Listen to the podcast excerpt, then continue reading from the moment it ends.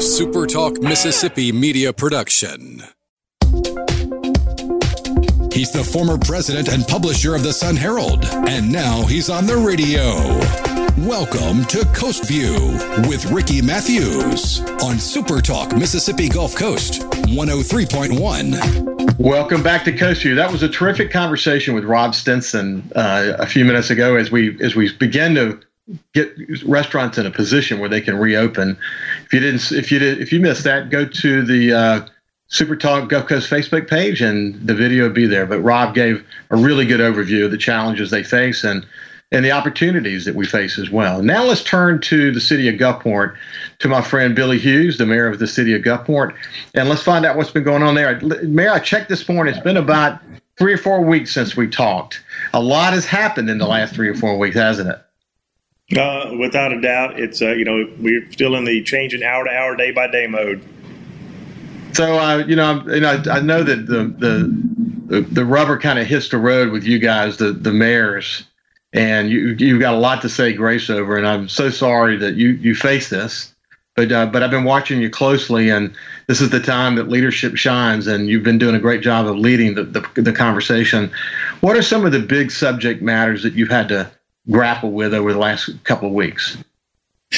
Um, you know, you look for silver linings, Ricky, and um, one thing that I mentioned last time we talked that has continued to be consistent is the collaboration we're seeing in communications from mayors and uh, even uh, county supervisors across the coast. We have a regular meeting uh, uh, twice a week just to kind of give everybody an update on where things are, and this collaboration I think has helped send a unified message to the public as far as where curfews are being put in place, why, um, some businesses can and cannot close, and also keeping what flexibility because you know what works on one end of the coast may not be uh, appropriate for the other end of the coast, but there are some, I guess, universal characteristics. So trying to balance that, trying to get our businesses the information they need uh, as far as when everybody wants you to speculate, and and it the guessing game doesn't serve any purposes. So when we have good hard information from a medical standpoint, statistics from the hospitals, doctors, and then the business community as well, you know, you're looking at all that.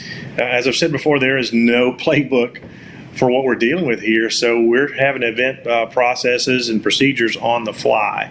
Um, most folks uh, have been working with us. Um, businesses understanding the need to limit uh, the um, the capacities in their in their places of business where they can conduct affairs. Um, uh, we're making the move now. The go- governor uh, just came out with a new executive order that's going to be effective Thursday, which a lot of folks have been waiting for, uh, allowing restaurants to really go from uh, curbside only, takeout only, to uh, some limited access internally, as long as we observe social distance. And I'm sure you talked about talked to Rob about that, but um, we still need to be very cautious. Um, we are still at, the peak of this outbreak. We have flattened the curve for a number of days, and that trend has really allowed the governor and mayors to give consideration to um, what the lay of the land is and how active we can be. The trick is getting the public to understand that it's not back to normal, and when you do go out, make sure that you're wearing a mask, make sure that you social distance, make sure that you sanitize. And we're seeing some folks thinking it's the Wild West again.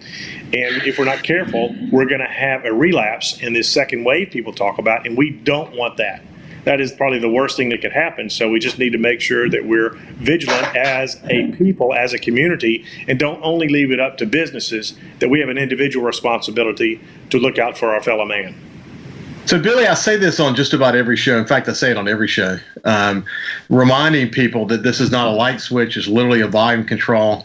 As long as we can continue to show the number of daily reported cases on some kind of rolling averages moving down, we're able to progress through the various phases in terms of reopening the economy, that we're not flipping the light switch. I think a lot of people, they've been so stir crazy from being hung up in their homes that they want to believe that things are getting better, so to speak, and that you know the light switch is back on and we can go back to doing whatever we need to do. But we're gonna we're gonna live in this mode for a long period of time until we get a vaccine, and uh, people have got to work, continue to work to protect themselves. They've got to wear a face mask when they're in public. They got to do social distancing, because the thing that I keep focusing on, and you said it a minute ago, but I think it helps to kind of re- refocus on it for a second. That any outbreak that occurs in coastal Mississippi, any outbreak, that that's substantive and measurable that the data shows us we've really got an outbreak what that's going to do is cause us to have to turn the volume back down again and we'll, we'll and it triggers moving back a phase um, I don't think I think I, I, think most people want to believe when we say things are getting better, it means that we're really getting better and life's going to get back to normal. But what we're really trying to do is find our new normal within the context of the situation that we're in now, which is life without a vaccine means we got to learn to live with it. What basically that's the, that's the argument, right, Billy? You know the, the contextualized component is is probably key. You know whatever whatever new normal is or whatever it's going to be we have to make adjustments and most people are adapting pretty well. You know we by nature as a society are optimistic. We want things to get better. That's human nature. So when it doesn't, we tend to get very frustrated. Um, you know, there are a lot of folks who are doing outreach, finding ways to help others, uh, but at the same time, trying to maintain some sanity level from from this cabin fever. And it's we're asking people to be patient uh, to degrees and levels that they've never had to experience before in anybody's lifetime. So um, it's hard. We've been saying it's going to be hard, uh, but hopefully we can gradually get back to that some degree of normalcy uh, where we can have some interaction. But I believe our world has changed as far as how we interact with one another. Um, there's not going to be as much mm-hmm. handshaking. There's not going to be as much contact, and I, uh, it's just the reality of how viruses spread. Um, uh, you know, we, we we could have read about pandemics, but until you've been through one, it, it's a different yeah. game. The, the, challenge now, you you don't have people say, "Well, who do you know who's been exposed to to this? Who has it?" Most folks don't statistically, but look, just ask a nurse a yeah. healthcare worker, a doctor, and, and they'll tell you just how horrible this disease is. Uh, I've had yeah. uh, friends d- affected directly by this, and it, it is very troubling. It's debilitating, but not everybody has. But just because you haven't seen it or been exposed directly doesn't mean it's not real. And that's part of what people are wrestling with as well. Well, it didn't affect me, so uh, I shouldn't have to be inconvenienced. And that's a bit selfish. And we need to understand that this disease doesn't care. It's an equal opportunity infector, and it's still out there. So we've got to be vigilant and make sure that we're sanitizing ourselves and protecting ourselves because when we do that, we're also protecting others that we come in contact with, and that includes our loved ones.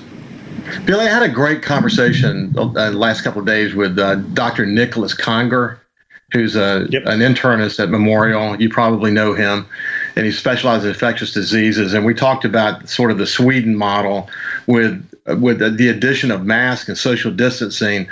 It looks like we're moving in the right direction as long as everyone will kind of do their part, do their part to limit the spread.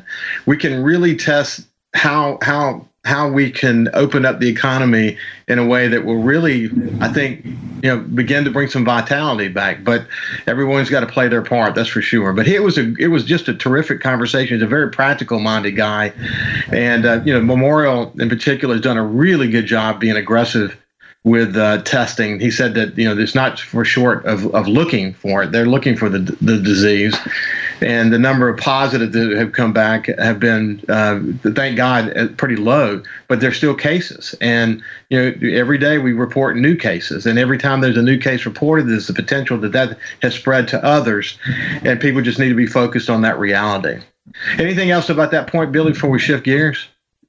Yeah, you know, it, it, they're saying that you'd rather be lucky than good and um, most of us will take that. And I think that may be the case for our coastal community because there was uh, there were a lot of reasons and factors that we anticipated a much more significant outbreak. And maybe it's because enough people did take these recommendations seriously that we did not have the outbreak because we were primed to have a real problem. Fortunately, our hospitals have not been overrun, and if we continue to be smart about it, I think we can avoid that still moving forward as we open up the world, our community, businesses, and hopefully life itself.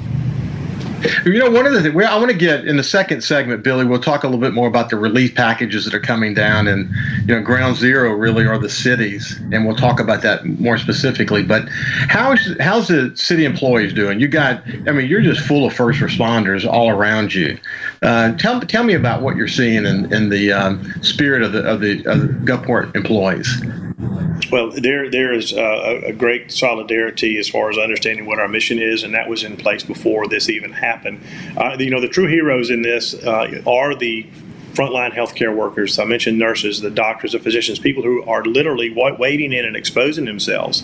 Um, mm-hmm. We put policies and procedures in place for access, restricting access to our city offices and buildings. We're about to make that more accessible, but they're very cognizant of it, and I think our employees have set a great example. We didn't send anybody home. We may have done some distance working and shifting uh, to make sure that we had good presence, good good spread amongst those who are coming in and continuing to provide those vital city, city services. You know, people don't think about uh, city workers got to make sure the water's running, the commodes flush, you know, your basic necessities.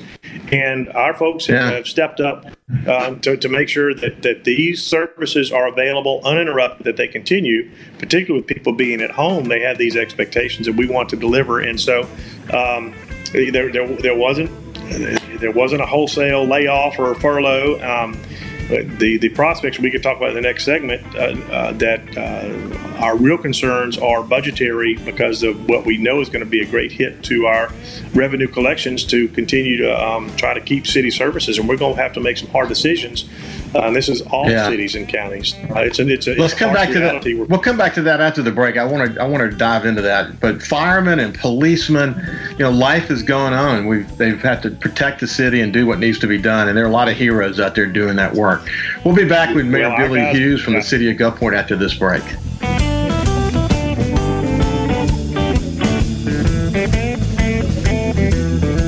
Listen live or on demand and watch episodes of Coast View on your laptop, desktop, or on your phone or tablet by going to supertalkmsgulfcoast.com. A SuperTalk Mississippi media production.